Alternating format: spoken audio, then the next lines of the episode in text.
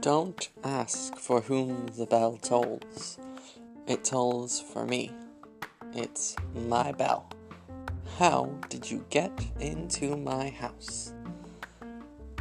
The Interdimensional Traveler's Guide to the Shattered Verse, Chapter 13 The Underworld.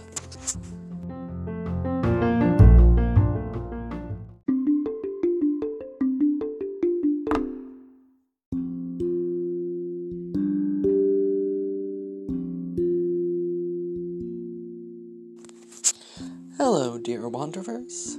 I'm coming to you from the underworld, the dimension we all must visit sometime, unless, of course, you have managed some form of immortality through turning into a lich or through some other diabolical magics.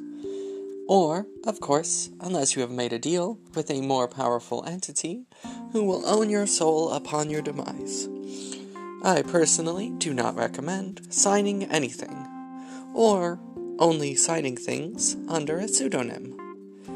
We've all heard the classic tale about a fae asking a young person for their name, and the young person giving them every personal detail they can think of, because, dear gods, let them be free of this world and its suffering.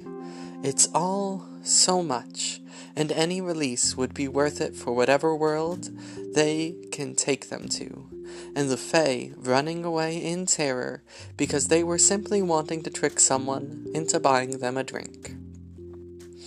I'm not really sure what the point of that story is, but I really enjoy it.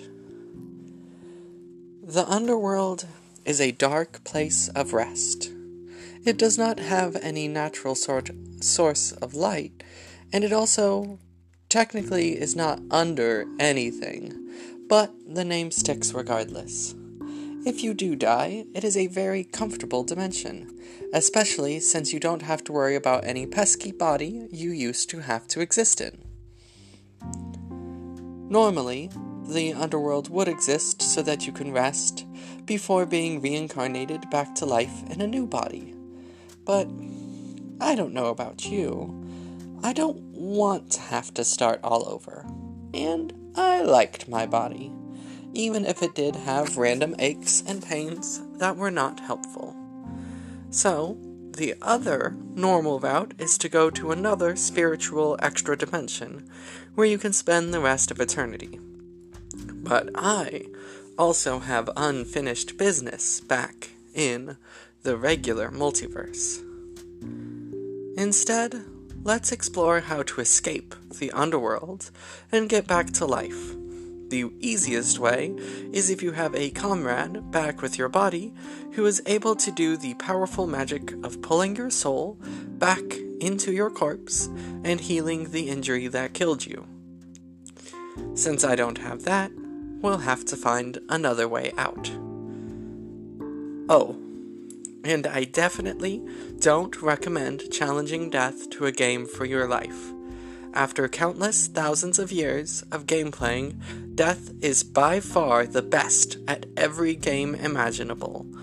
Although, I do recommend challenging games for death while your life is not at stake, because they are the best sport, and if you're playing party games, they are a riot.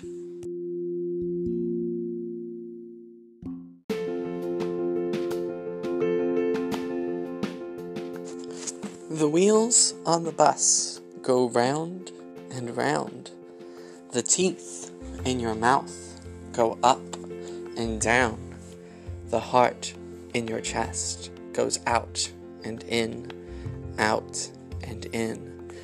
The endless tentacles of Deir Thahahat, the ever devouring, go around and around it. They reach ever closer and closer. The driver on the bus says, Look within, look within. Consider your history, your truth. Consider your flaws. This has been a word from our sponsors, Listen to your bus driver on the Haven public transportation system, and please do not free the elder gods slowly advancing upon a, our teeny, feeble world.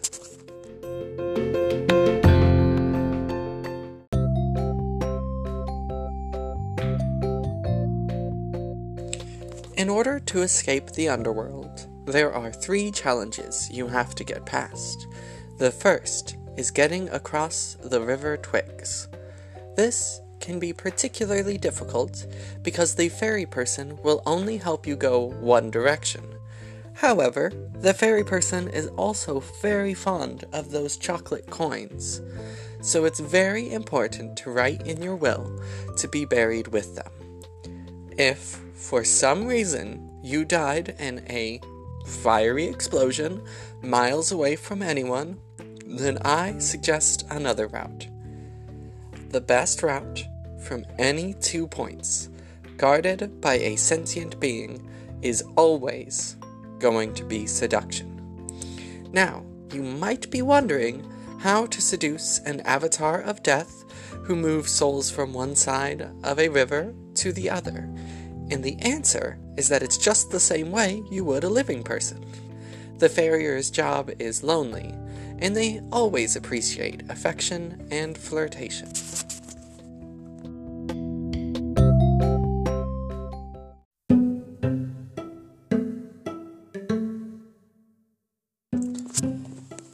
Find yourself dead, I would suggest making a stop by Maribel's Late Timer Diner. They have the most wondrous waitstaff, all experienced waitresses and waiters who will harass you in the most endearing and entertaining way. In addition, their afterlife special is to die for. I'm not going to lie to you. I have no idea what it is made out of, since you don't need to eat as a shade, and there's no real mass in the underworld. So, how they manage to make a complete breakfast is a mystery I would prefer not to investigate. You also simply have to try their probably not another person's soul smoothie. The taste is indescribable as it manages to be silky smooth, sweet, salty, and a delicate balance of umami all with being slightly different each time you order. I have never tried anything so fascinatingly delicious on the other side of the astral gate.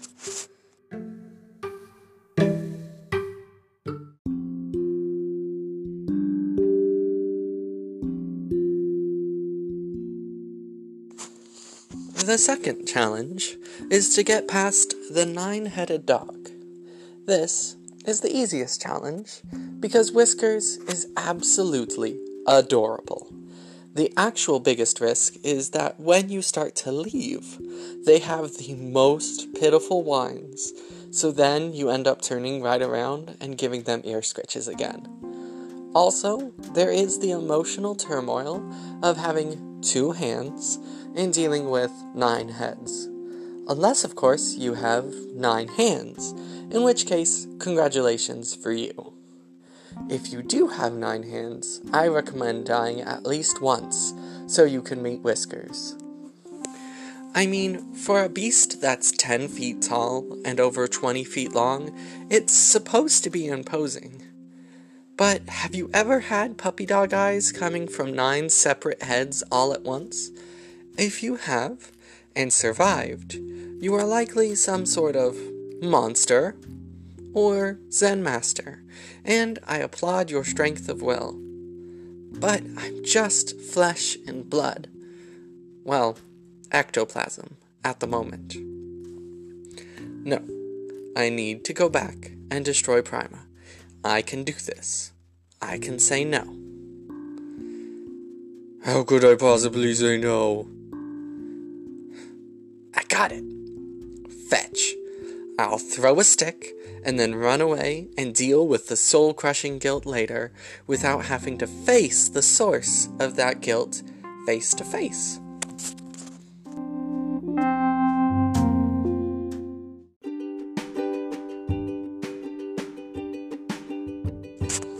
Today, I'd like to talk to you about what to do if your fragile body is injured, but your soul is still attached to the meat suit. It's important to remember that you have millions of tiny beings called cells that exist solely to keep this fragile bile bag moving. So, you will need to coordinate their response to closing wounds, fixing bones, and responding to the crushing force that the world will attempt to destroy you with.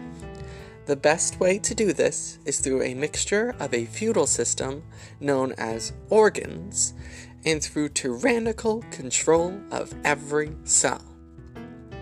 Remember, cells can't rebel against you if they are divided. This is not in a physical sense, since cell division is how you get more cells. This does mean that occasionally you may need to ingest poison, cut off parts of your body, or lead your organs to destroy any rebellious cells. This has been T Teaches You How to Live.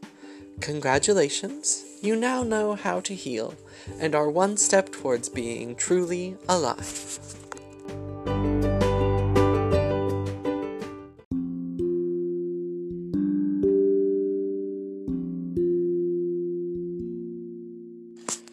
Final challenge is going to be reanimating your lifeless corpse.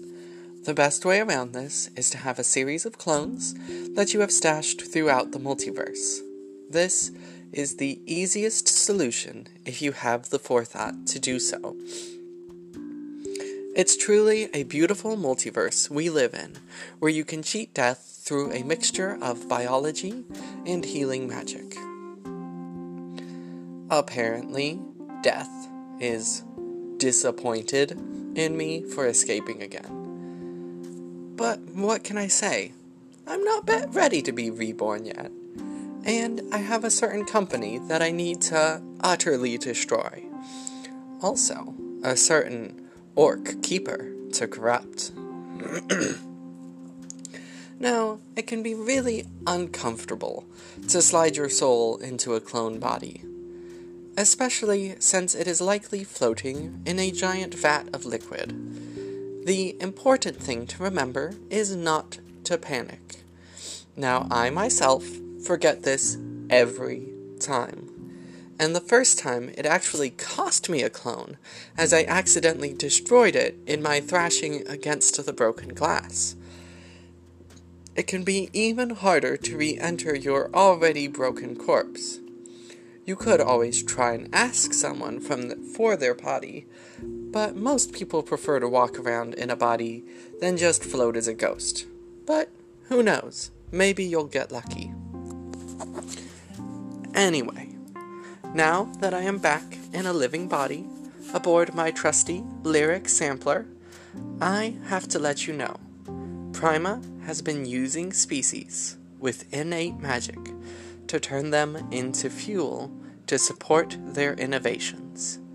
Rows upon rows of mystical husks, alive but sucked of their essence in order to add an extra boost to already fantastic technology. In addition, they have been experimenting to augment and enhance the magic but creating cancerous abominations in the process. They have been kidnapping these magical species from Haven and causing proxy wars in order to increase the number of refugees and placing those species in a system where they are easily preyed upon. So, if you have innate magic and notice a job offering that seems a little too easy, a little too good to be true, then odds are it's a means to lure needy refugees into Prima's hands. I don't know about you, but I can't let this continue. There is only one thing to steady exploitation of capitalism, but there is altogether another to the slavery of turning people into fuel. I will do what I can to destroy this terrible corporation, and only part of that will be to profit from their downfall and revenge for literally killing me. Until next time, dear wanderers, good luck.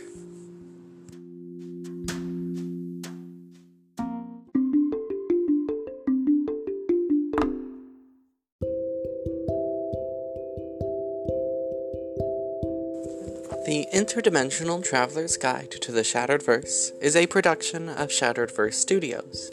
It is written and voiced by Thea Lake. If you have any questions or comments, you can reach us at itgsvpodcast at gmail.com or find us at Facebook, Tumblr, or Instagram. We are also uploading the transcripts to our Tumblr, The Shattered Verse, if you'd prefer to read episodes. We appreciate you listening to this episode and would appreciate it even more if you can share it on social media or with your friends. Anything helps. Now it's time for your tea time. Your word of wisdom is macabre. First, let's all get comfortable and relaxed. Let's go into our inner space. Take a deep breath in and out. Now visualize all of the people who have angered or frustrated you today. Yes, even Karen.